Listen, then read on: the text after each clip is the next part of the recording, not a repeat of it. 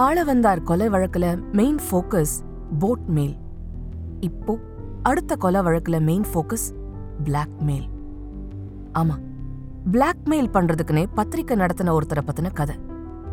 Yellow journalism மஞ்சள் பத்திரிக்கை பத்தி கேள்விப்பட்டிருக்கீங்களா?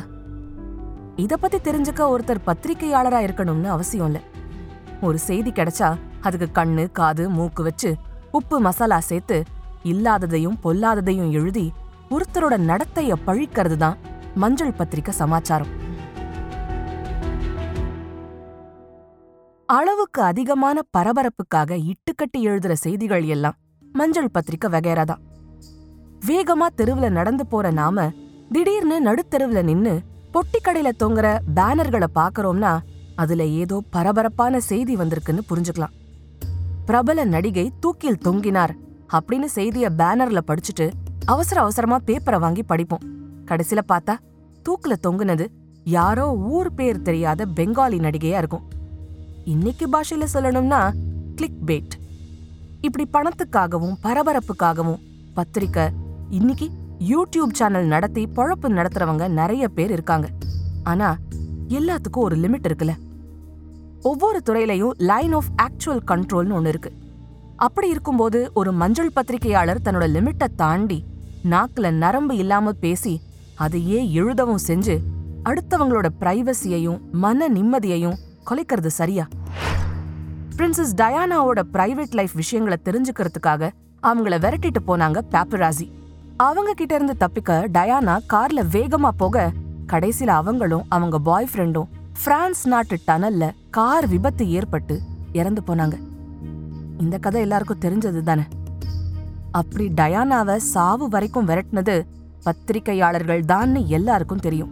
மத்தவங்களோட அந்தரங்கங்களை தோண்டி எடுக்கிறதால சில சமயம் அதுல சம்பந்தப்பட்டவங்க உயிருக்கு மட்டும் ஆபத்து ஏற்படுறது இல்ல அந்த அந்தரங்க தகவல்களை வச்சு பொழப்பு நடத்துறவங்க உயிருக்கும் அது யமனா முடியும். அப்படி மத்தவங்க வாழ்க்கையில நடக்கிற அந்தரங்க விஷயங்களை எழுதி பொழப்பு நடத்தின ஒருத்தர் கடைசியில நடு ரோட்ல வச்சு கொலை செய்யப்பட்டாரு. இதனால் அவர் கொல்லப்பட்டாரு. அவர் செஞ்ச தவறுகள் என்ன? அந்த கொலைக்கு பின்னாடி யாரெல்லாம் இருந்தாங்க? இந்த வழக்கு இன்னி வரைக்கும் ஒரு பெரிய ஸ்டோரி பொதுவா நாம சினிமாவை ரசிக்கிறதுக்கு காரணம் நிஜ வாழ்க்கையில நாம பார்க்க முடியாத காதல் ஸ்டண்ட் மர்மம் கொலை நகைச்சுவை எல்லாத்தையும் திரையில பாக்குறப்போ கிடைக்கிற ஒரு ஃபீல் தான். திரையில நாம பாக்குற கொலை மர்ம காட்சிகள் நிஜ வாழ்க்கையில நடந்தா அதுலயும் பெரிய பெரிய நடிகர்கள்லாம் அந்த கொலையில சம்மந்தப்பட்டிருந்தா எப்படி இருக்கும்? அப்படி ஒரு கதை தான் லக்ஷ்மி காந்தன் கொலை வழக்கு. ஹியூமன் போடியமுடன் இணைந்து எம்டிஆர் ரெஸ்டாரண்ட்ஸ் லண்டன் மற்றும் மையா பப்ளிஷிங் வழங்கும் section three not two a Tamil true crime podcast. Case three Lakshmi Kanthan episode one மஞ்சள் எழுத்து சிவப்பு ரத்தம்.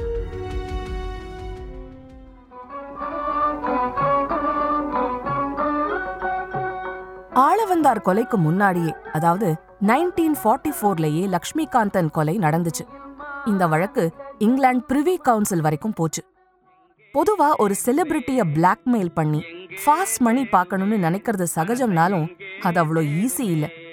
இந்த உண்மையை நிறைய பேர் புரிஞ்சுக்கிறது இல்ல அதே மாதிரி சினிமாக்காரங்களும் செலிபிரிட்டிஸும் புகழும் பணமும் கிடைச்சா போதும்னு பொது வாழ்க்கையில நிறைய ஸ்டண்ட் அடிக்கிறாங்க. ஆனா ஒரு லெவலுக்கு வந்தப்புறம் எங்க பிரைவசி முக்கியம் எங்களோட அந்தரங்கங்கள் புனிதமானதுன்னுலாம் பேசுறாங்க. அப்படிப்பட்டவங்க தான் பிளாக்மெயில் பண்றவங்க கிட்ட மாட்டுறாங்க. எவ்வளவு பெரிய ஆளா இருந்தாலும் பிளாக்மெயில் எக்ஸ்டாஷன்ல இருந்து தப்ப முடியாது. அதை சரியான முறையில எதிர்த்து போராடணுமே தவிர சட்டத்தை கையில் எடுக்கக்கூடாது இந்த பாடங்களை ரெண்டு தரப்பினருக்கும் புரிய வைக்கிற கதை தான் லக்ஷ்மிகாந்தன் கொலை வழக்கு. நிறைய பெரிய பெரிய நடிக நடிகையரோட பேரு அடிப்பட்ட ஒரு வழக்கு இது. ஐயோ அவரா? என்னோட அபிமான நடிகராச்சே! அப்படின்னு மக்களை கதற வச்ச ஒரு கொலை வழக்கு. சரி இந்த லக்ஷ்மிகாந்தன் யாரு? அதுக்கு முன்னாடி சினிமா துறைக்கும் பத்திரிகை துறைக்கும் இருக்கிற உறவை நாம கவனிக்கணும்.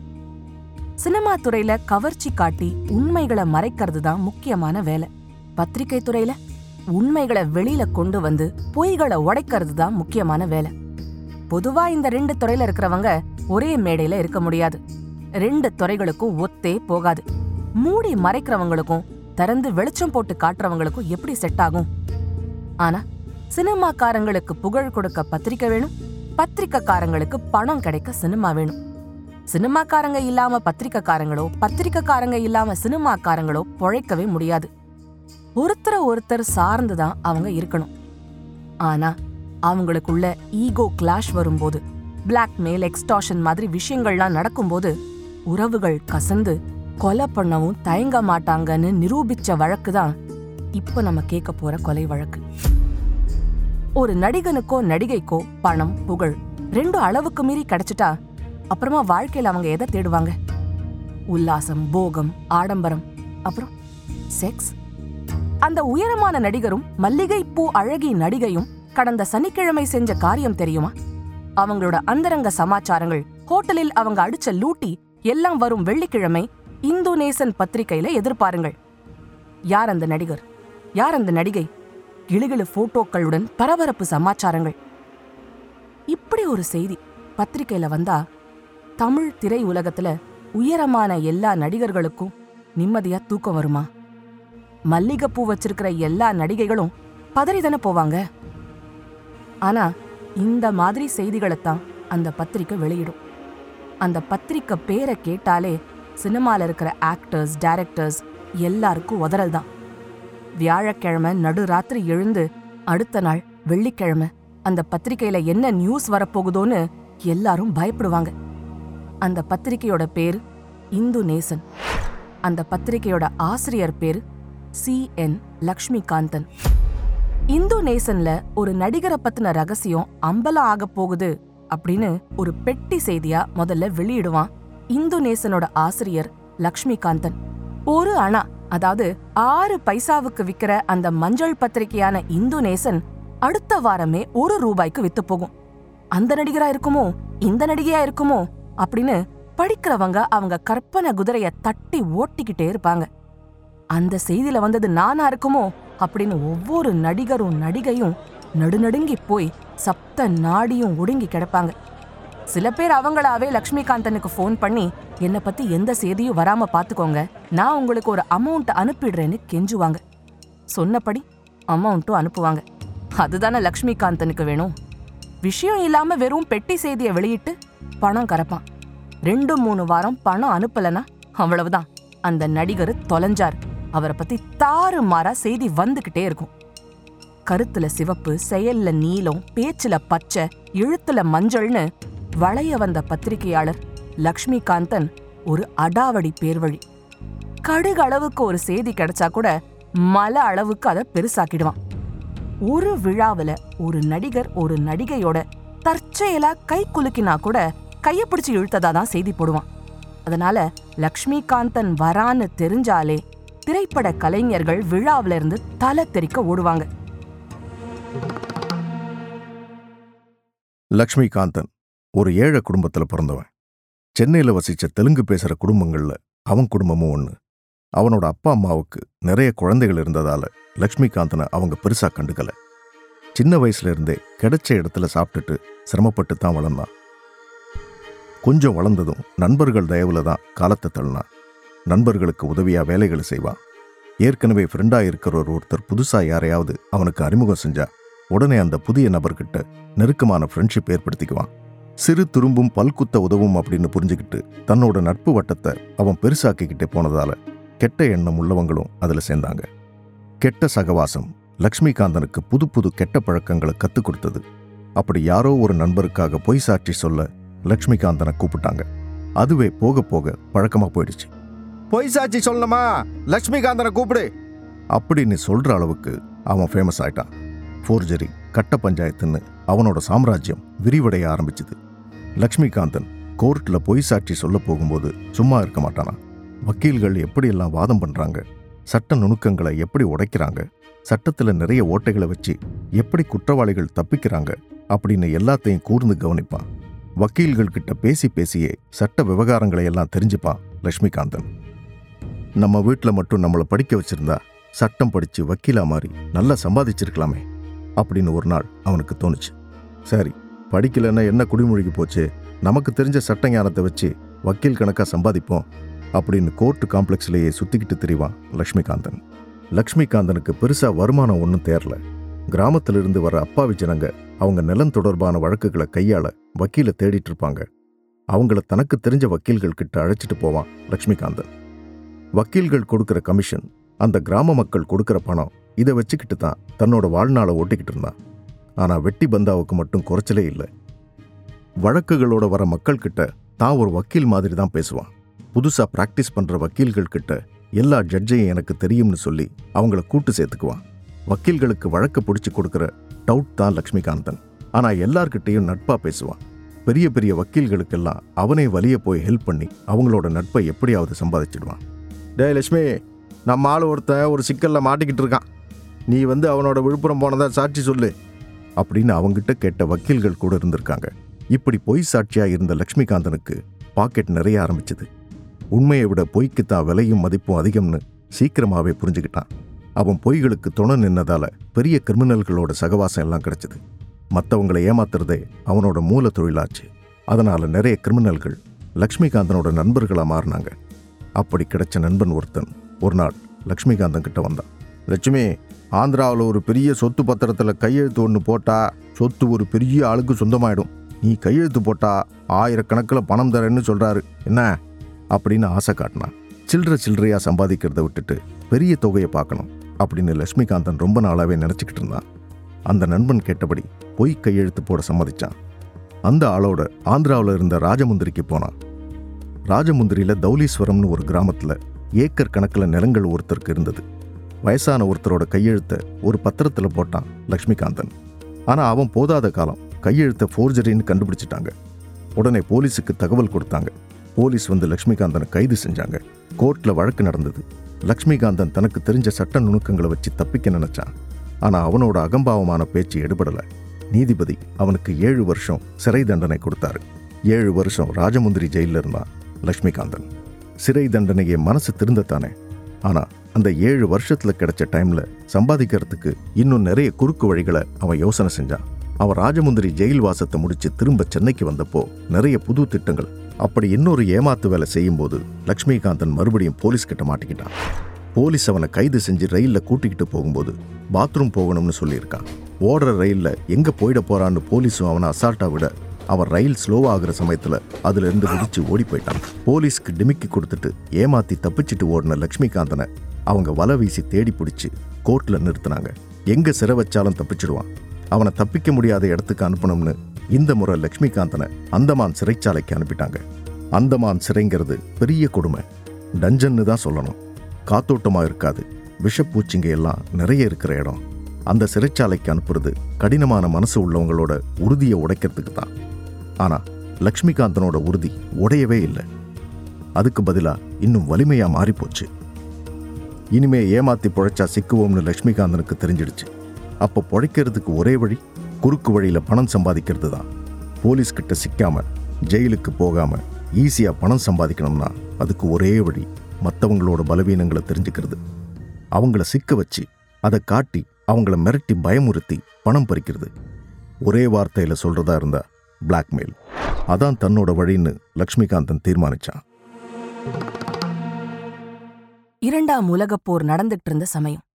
ஆயிரத்தி தொள்ளாயிரத்தி நாற்பத்தி ரெண்டு மார்ச் மாசம் இருபத்தி மூணாம் தேதி ஜப்பான் படைகள் அந்தமான் நிக்கோபார் தீவை சுத்தி வளைச்சாங்க.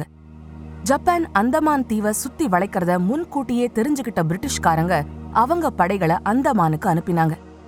அந்தமான்ல சிறையில இருந்த லக்ஷ்மிகாந்தன் அங்க இருந்து தப்பிக்க இத ஒரு நல்ல சந்தர்ப்பமா பார்த்தான். அங்க கூட இருந்த கைதிங்க கிட்ட நாம வெள்ளக்காரங்களுக்கு எதிரா ஜப்பானியர்களை சப்போர்ட் பண்ணா அவங்க நம்மள விடுதலை பண்ணிடுவாங்கன்னு சொல்லி ஜெயில்ல இருக்கிற மத்த கைதிகளை தூண்டி விட்டான் அந்தமான் சிறையில கலவரம் வெடிச்சுது. அப்ப நேதாஜி சுபாஷ் சந்திர போஸ் பிரிட்டிஷ்காரங்களுக்கு எதிரா இந்தியன் நேஷனல் ஆர்மி ஐஎன்ஏ ஆரம்பிச்சு அந்தமான்ல தான் கேம்ப்ல இருந்தாரு. லக்ஷ்மிகாந்தன் தலைமையில சிறை கைதிங்க எல்லாரும் பிரிட்டிஷ் ஆர்மிக்கு எதிரா போராட்டம் செஞ்சாங்க. அந்தமான கைப்பற்றின ஜப்பான் பிரிட்டிஷுக்கு ஆதரவா அங்க நிறுத்தப்பட்டிருந்த ரெண்டாயிரம் பேரை சுட்டு கொன்னாங்க. தங்களுக்கு ஆதரவா கலவரம் பண்ண சிறையில இருந்த கைதிகளை எல்லாம் விடுதலை பண்ணாங்க. லக்ஷ்மிகாந்தன் மாதிரி மோசடி குற்றங்களை பண்ணி அந்தமான் சிறையில இருந்தவங்களெல்லாம் ஜப்பான்காரங்க ஆங்கிலேயருக்கு எதிரா போராட்டம் செஞ்சவங்கன்னு நினைச்சிட்டாங்க. அதனாலதான் அந்தமான் சிறையில அடைக்கப்பட்டு இருக்கிறதாவும் நினைச்சாங்க. அவங்க எதிரி பிரிட்டன் தானே எதிரிக்கு எதிரி நண்பன்கிற முறையில லக்ஷ்மிகாந்தனையும் மற்ற கைதிகளையும் விடுதலை செஞ்சாங்க. இனி சிறைக்கு போக கூடாது பத்திரிக்கை ஆரம்பிச்சு பிளாக்மெயில் பண்ணி சம்பாதிக்கலாங்கிற தீர்மானத்தோட சென்னைக்கு வந்தான் லக்ஷ்மிகாந்தன். அப்போ இரண்டாம் உலகப் போர் நடந்துட்டு இருந்ததால உலகம் முழுக்க பேப்பர் தட்டுப்பாடு இருந்தது. அதனால புது நாளிதழ்கள் தொடங்க பிரிட்டிஷ் அரசு தடை செஞ்சிருந்தாங்க. ஆனா புத்திசாலித்தனமா பேப்பர் தட்டுப்பாடு காரணத்தால பத்திரிகைகள் தொடங்கறதுக்கு தடைன்னு சொல்லாம விடுதலை போராட்டம் அரசியல் தொடர்பான பத்திரிகைகள் தொடங்க தடைன்னு பிரிட்டிஷ்காரங்க அறிவிச்சிருந்தாங்க. லக்ஷ்மிகாந்தனுக்கு தான் குறுக்கு மூளை வேகமா வேலை பண்ணுமே. நான் அரசியல் பத்திரிக்கை தொடங்க போறதுல சினிமா பத்திரிக்கை தான் சொல்லி எப்படியோ பெர்மிஷன் வாங்கிட்டான். அந்த பத்திரிக்கைக்கு சினிமா தூதுன்னு பேர் வச்சான். ஆயிரத்தி தொள்ளாயிரத்தி நாற்பத்தி நாலு ஜனவரி முதல் தேதி. அன்னைக்கு தான் சினிமா தூது முதல் இதழ் வெளியிடப்பட்டது. இன்னைக்கு சில பேர் யூடியூப்ல சினிமாக்காரங்களோட அந்தரங்கங்களை பத்தி வீடியோ போட்டு பணம் சம்பாதிக்கிறாங்க. அவங்களுக்கு எல்லாம் முன்னோடி லக்ஷ்மிகாந்தன் தான். சினிமா கிசுகிசுக்கள் வம்பு தும்புகள் மோதல்கள் திரைக்கு பின்னால நடக்கிற சம்பவங்கள் பெரிய தலைகளோட சபலங்கள் அவங்களோட வீக்னஸ் புகழடையறதுக்கு முன்னாடி அவங்க செஞ்ச தொழில்னு புகழ் பெற்ற விவிஐபிக்களோட இருண்ட நாட்களை பத்தின தகவல்களை வெளியே கொண்டு வரதுதான் இந்த சினிமா தூது பத்திரிகையோட வேலை. அப்போ Chennai governor sir Arthur Oswald James Hope உலகப்போர் சமயத்துல கடற்கரை பகுதியான மெட்ராஸ் ஜப்பான் தாக்குதலுக்கு ஆளாகலாம்னு பயந்து திறமையான போர் வீரர் சர் ஆர்த்தர் ஹோப்ப மெட்ராஸ் மாகாண கவர்னரா நியமிச்சிருந்தாரு ஆறாம் ஜார்ஜ் மன்னர். நைன்டீன் ஃபார்ட்டில பதவி ஏத்துக்கிட்ட உடனேயே சர் ஹோப் போர் நடக்க போறத எதிர்பார்த்து அதுக்கு நிதி திரட்ட நினைச்சாரு. உடனே சினிமாக்காரங்களுக்கு ஒரு விருந்து வச்சாரு. அப்போ இருந்த சினிமா நட்சத்திரங்கள் எல்லாரையும் விருந்துக்கு கூப்பிட்டாரு. அவங்க கிட்ட ஜப்பான் கூட போர் நடக்கலாம்னு அதுக்கு நிதி திரட்டி கொடுங்கன்னு கவர்னர் சொன்ன உடனே எல்லா நட்சத்திரங்களும் கலை நிகழ்ச்சிகள் நடத்தி நிதி திரட்டி கவர்னர் ஹோப் கிட்ட கொடுத்தாங்க. தியாகராஜ பாகவதர் பி யு சின்னப்பா எல்லாரும் நிதி திரட்டி கொடுத்தாலும் அன்னைக்கு சூப்பர் ஸ்டார்ஸா இருந்த தியாகராஜ பாகவதர் என் எஸ் கிருஷ்ணன் ரெண்டு பேரும் பெரிய அளவுல நிதி திரட்டி அதோட அவங்களோட தனிப்பட்ட பங்குன்னு ஒரு தொகையையும் சேர்த்து கொடுத்தாங்க. அதனால கவர்னர் ஹோப்புக்கு அவங்க மேல மதிப்பு ஜாஸ்தியாச்சு.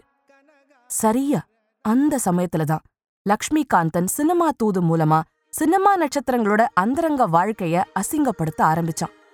சினிமா கலைஞர்கள் நாட்டுக்காக நடத்தின கலை நிகழ்ச்சிகளை கொச்சப்படுத்தி எழுதினான். நாட்டுக்கு சேவைங்கிற பேர்ல கலை நிகழ்ச்சிகள்ல கூத்தடிக்கிற சினிமா நட்சத்திரங்கள்னு சினிமா தூது பத்திரிகையில அந்த கலை நிகழ்ச்சிகள்ல கலந்துகிட்டவங்கள பத்தி ரொம்பவே கீழ்த்தரமா விமர்சிச்சிருந்தான்.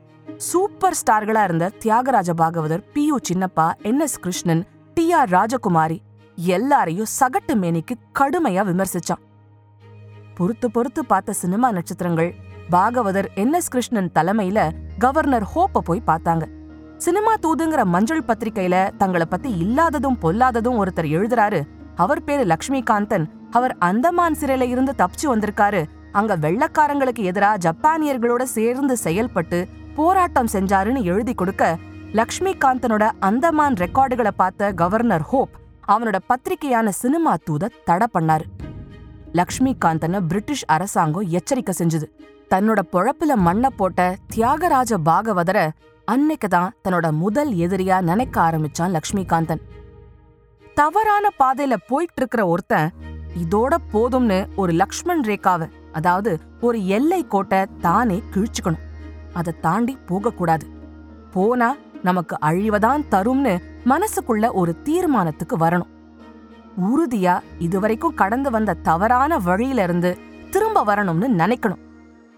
லக்ஷ்மிகாந்தன் அந்த கட்டத்துல இதெல்லாம் நினைச்சிருந்தா இந்த கதை வேற மாதிரி போயிருக்கும். சினிமா தூதுக்கு கவர்னர் ஹோப் தட விதிச்ச உடனே அதிகார வர்க்கம் தன்னோட செய்கைகளுக்கு எதிரா இருக்கு. புகழ் பெற்றவங்களோட விரோதத்தை சம்பாதிக்க கூடாது. அவங்களோட மோதுறது பிரச்சனைகளை உண்டாக்கும்னு உணர்ந்து அதோட எல்லா விஷயங்களையும் நிறுத்தி இருக்கணும் ஆனா லக்ஷ்மிகாந்தனுக்கு இருந்த இயல்பான அந்த பிடிவாத குணம் அகம்பாவம் எல்லாம் அவனை அந்த எல்லைக்கோட்டை தாண்ட வச்சுது. லக்ஷ்மிகாந்தன் அடுத்து என்ன செய்யலாம்னு யோசிச்சான். தன்னோட பத்திரிக்கை சட்ட அனுபவத்தை வச்சு ஏதாவது பத்திரிக்கையில வேலைக்கு சேர்ந்திருக்கலாம். ஆனா அப்படி செய்யல. கவர்னர் ஹோப் கிட்ட அவங்களுக்கு இருக்கிற செல்வாக்க பயன்படுத்தி தன்னோட பொழப்புல மண்ணை போட்ட சினிமாக்காரங்கள பழி வாங்கணும்னு யோசிச்சுட்டு இருந்தான். அவன் புதுசா இன்னொரு பத்திரிக்கை ஆரம்பிக்க நினைச்சான். ஆனா அதுக்கு உதவ யாரும் முன் வரல. அப்பதான் ஒரு நாள் த ஹிந்துல ஒரு விளம்பரத்தை பார்த்தான். லக்ஷ்மிகாந்தன் மட்டும் அந்த விளம்பரத்தை பார்க்காம இருந்திருந்தா அவனோட உயிர் தப்பி இருக்குமோ என்னவோ. ஆனா யமன் எப்போ யார் மேல பாச கைத்த வீசுவான்னு யாருக்கு தெரியும்? செவ்வாய்க்கிழமை நவம்பர் ஏழு ஆயிரத்தி தொள்ளாயிரத்தி நாற்பத்தி நாலு காலையில் ஒரு ஒன்பதே கால் மணி இருக்கும். புரசவாக்கம் பகுதி தானா தெரு. புரசவாக்கம்னு எப்படி பேர் வந்தது தெரியுமா? அந்த காலத்தில் அந்த பகுதியில் புரசை மரங்கள் அடர்ந்து வளர்ந்திருந்தது. புரசை மரங்கள் அதிகமாக இருந்ததால அந்த பகுதிக்கு அப்படி ஒரு பேர். மரங்கள் எல்லாம் அடர்த்தியாக வளர்ந்ததால் சூரிய வெளிச்சம் உள்ளே நுழையாது. காலையிலும் சரி மாலையிலும் சரி வெளிச்சம் அவ்வளவு இருக்காது. மரங்களில் இருக்கிற பூச்சிகள் கொயின்னு தொடர்ந்து ரீங்காரம் செஞ்சுக்கிட்டே இருக்கும். லக்ஷ்மிகாந்தன் ரிக்ஷாவில் புரசவாக்கம் பகுதியில் இருக்கிற தானா தெருவுக்கு போயிட்டு இருந்தான். அங்கே தான் அவனுக்கு ஒரு வக்கீல் நண்பர் இருந்தார். அவர் பேர் நற்குணம். இந்துநேசன் பத்திரிகை விஷயமா வர லீகல் நோட்டீஸுக்கெல்லாம் நற்குணம் தான் லக்ஷ்மிகாந்தனுக்கு உதவியாக இருந்தார். ஆனால் அன்னைக்கு காலையில் லக்ஷ்மிகாந்தன் வக்கீல் நற்குணத்தை பார்க்க போனது சொந்த விஷயம் ஒன்றை பற்றி ஆலோசனை பண்ணத்தான். லக்ஷ்மிகாந்தன் நிறைய பேரை மிரட்டி பணம் பிடுங்கி புரசவாக்கம் வடமலை பிள்ளை தெருவில் ஒரு வீடு வாங்கியிருந்தான். அந்த வீட்டில் குடியிருந்த ஒரு குடித்தனக்காரருக்கும் அவனுக்கும் ரொம்ப நாளாவே தகராறு. அந்த டெனண்ட் வாடகையை ஒழுங்கா கொடுக்கலன்னு லக்ஷ்மிகாந்தன் வீட்டை காலி பண்ண சொல்லியிருந்தான். ஆனால் அந்த டெனண்ட் காலி பண்ண மறுத்துட்டாரு. ஒரு தடவை ரெண்டு பேருக்கும் சண்டை வந்து அடிதடியாக மாறிடுச்சு. தன்னோட வீட்டில் குடியிருக்கிறவரை காலி பண்ண வைக்க நினைச்ச லக்ஷ்மிகாந்தன் கோர்ட்டில் அவர் மேலே போட்டிருந்த வழக்கு விஷயமா ஆலோசனை செய்யத்தான் வக்கீல் நற்குணத்தை பார்க்க கைரிச்சாவில் போயிட்டு இருந்தான் வக்கீல் இருந்த தானா தெரு இப்போவும் பொரசவாக்கத்தில் இருக்கு. இப்போ அந்த ரோட்ல நடக்க முடியாதபடி அவ்வளவு கடைகள் இருக்கு. ஆனால் அப்போ தானா தெருவில் அடிச்சு போட்டா ஏன்னு கேட்க கூட ஆள் கிடையாது. அதை தெரிஞ்சுக்கிட்டு தானோ என்னவோ லக்ஷ்மிகாந்தன் ரிக்ஷா பின்னாடி ரெண்டு ஆளுங்க வந்துகிட்டு இருந்தாங்க. அதே மாதிரி தெருவோட மறுமுனையிலையும் ரெண்டு ஆளுங்க ரிக்ஷாவை நோக்கி நடந்து வந்தாங்க. வக்கீல் நற்குணம் வீட்டு வாசல்ல கை ரிக்ஷா நிற்க லக்ஷ்மிகாந்தன் இறங்கி உள்ள போனான். நற்குணத்தோட லக்ஷ்மிகாந்தன் சீரியஸா பேசிக்கிட்டு இருந்தான். அப்ப வெளியில அவனுக்கு எதிராக ஒரு சதிவலை பின்னப்பட்டது அவனுக்கு தெரியல. கால நேரமா இருந்தாலும் அந்த பகுதியில் இருந்த தானா தெருலையும் பக்கத்தில் இருந்த காலின்ஸ் ரோட்லையும் வெயில் அதிகம் இல்லை. காரணம் முன்னாடியே சொன்ன மாதிரி அங்கு அடர்த்தியா ரெண்டு பக்கமும் வளர்ந்திருந்த மரங்கள். அப்படியே லக்ஷ்மிகாந்தன் கால வேளையில அங்க வராம மத்தியான வேளையில வந்திருந்தா கூட அந்த பகுதியில பெருசா வெளிச்சம் இருந்திருக்காது. அந்த காலத்துல அதிகம் தெருவிளக்குகளும் கிடையாது. அங்கும் இங்குமா குண்டு பல்பு மட்டும்தான் இருக்கும். வக்கீல் வீடு இருந்த தானா தெரு காலின் சாலையில முடியும். இப்போ ஜெனரல் காலின் சாலை பெரியமேட்டில் இருக்கு. காலின் சாலை புரசவாக்கம் நெடுஞ்சாலையை சந்திக்கும். ஆங்கிலோ இந்தியர்கள் அதிகம் வசிக்கிற பகுதி. தெருவில் நடமாட்டமும் இருக்காது. அதனால தான் லக்ஷ்மிகாந்தனை பின்தொடர்ந்து வந்தவங்க ஆளரவம் இல்லாத அந்த இடத்த தேர்ந்தெடுத்திருந்தாங்க. வக்கீல் நற்குணம் வீட்டு உள்ளே எட்டி பார்க்கறதும் இப்படியும் அப்படியுமா நடக்கிறதுமா இருந்தாங்க அந்த ஆளுங்க. எதிர்பக்கமாக வந்த இன்னும் ரெண்டு பேர் ஜெனரல் காலிங்ஸ் ரோடோட இன்னொரு பக்கம் போய் நின்னாங்க. திடீர்னு எங்கிருந்தோ ஒரு போலீஸ்காரர் வந்தார். அந்த போலீஸ்காரர் பேரு ஆறுமுகம். ஆறுமுகம் காலின்ஸ் சாலையும் புரசவாக்கம் நெடுஞ்சாலையும் சந்திக்கிற இடத்துல நின்னாரு. புதன்கிழமைங்கிறதுனால அப்போதான் ஆஃபீஸ் போறவங்க ஸ்கூலுக்கு போறவங்க எல்லாம் அந்த பக்கமாக வர ஆரம்பிச்சாங்க. அதுக்கப்புறமா போலீஸ்காரர் ஆறுமுகம் பண்ண விஷயங்கள் சந்தேகத்தை ஏற்படுத்துற மாதிரி இருந்தது. அந்த பக்கமா வந்த கார் வண்டிகளை திருப்பி அனுப்ப ஆரம்பித்தார் முடிஞ்ச வரைக்கும் காலின்ஸ் ரோடு புரசவாக்கம் நெடுஞ்சாலை சந்திப்பில் ஆள் நடமாட்டம் போக்குவரத்து இல்லாம செஞ்சாரு ஆறுமுகம். வழக்கமா யாராவது விவிஐபி வந்தாதான் போலீஸ் இந்த மாதிரி எல்லாம் செய்வாங்க. ஆனா அன்னைக்கு ஒரே ஒரு போலீஸ் கான்ஸ்டபிள் வண்டிகளை திருப்பி விட்டதை யாராவது பார்த்துருந்தாங்கன்னா நிச்சயம் கேள்வி கேட்டிருப்பாங்க. இதெல்லாம் எதுவும் தெரியாம லக்ஷ்மிகாந்தன் பாட்டுக்கு வக்கீல் நற்குணத்தோடு பேசிக்கிட்டு இருந்தான். பத்து மணி வாக்குல வக்கீல் நற்குணம் வீட்டிலிருந்து புறப்பட்ட லக்ஷ்மிகாந்தன் ஒரு கை ரிக்ஷாவை கூப்பிட்டான். அந்த ரிக்ஷாக்காரர் பேர் கோபால். கோர்ட்டுக்கு போகணும்னு சொல்லி லக்ஷ்மிகாந்தன் சொல்ல கோபால் வண்டி இழுத்துட்டு புறப்பட தயாரானாரு. காலின் சாலையில் தொடர்ந்து பயணிக்க திடீர்னு ரெண்டு பேர் ரிக்ஷாவை வழிமறிச்சாங்க.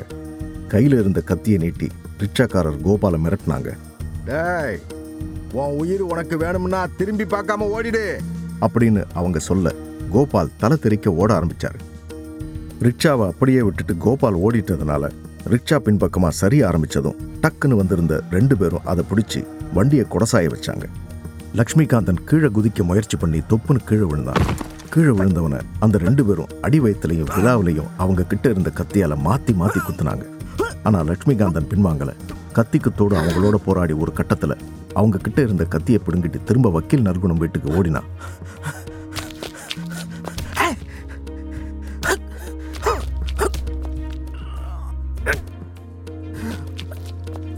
அவன் என்ன குத்திட்டான். அவன் என்ன குத்திட்டான். அவன் என்ன குத்திட்டான். அவன் என்ன குத்திட்டான். அவன் என்ன குத்திட்டான். அவன் என்ன குத்திட்டான். ரத்தம் சொட்ட சொட்ட வந்த லக்ஷ்மிகாந்தனோட நிலையை பார்த்து பதறிப்போன வக்கீல் நற்குணம் தனக்கு தெரிஞ்ச ஒரு ரிக்ஷா வண்டியை கூப்பிட்டு லக்ஷ்மிகாந்தனை ஹாஸ்பிட்டலுக்கு அனுப்பினார். ஆனால் போகிற வழியில் லக்ஷ்மிகாந்தன் சமயோஜிதமாக ஒரு காரியத்தை செஞ்சான். அதுக்கப்புறமா தான் ஜென்ரல் ஆஸ்பத்திரிக்கு போய் அட்மிட் ஆனான். ஆனால் அவன் உடம்புல இருந்து நிறைய ரத்தம் வெளியேறி இருந்தது. ராத்திரி முழுக்க அவன் என்னை குத்திட்டான்னு தான் சொல்லிக்கிட்டே இருந்தான். அவனோட உடல்நிலையும் மோசமாகிட்டே இருந்தது. அவன் என்னை குத்திட்டான்னு சொல்லிட்டே இருந்தானே தவிர அந்த அவன் யாருன்னு பேர் சொல்லலை. அடுத்த நாள் லக்ஷ்மிகாந்தன் விடியற்காலை நாலேகால் மணிக்கு மருத்துவமனையிலேயே இறந்து போனான். ஹாஸ்பிட்டல்ல அட்மிட் ஆகிறதுக்கு முன்னாடி லக்ஷ்மிகாந்தன் சமயோஜிதமா செஞ்ச அந்த காரியம் என்ன? லக்ஷ்மிகாந்தனை குத்தின அந்த அவன் யார்?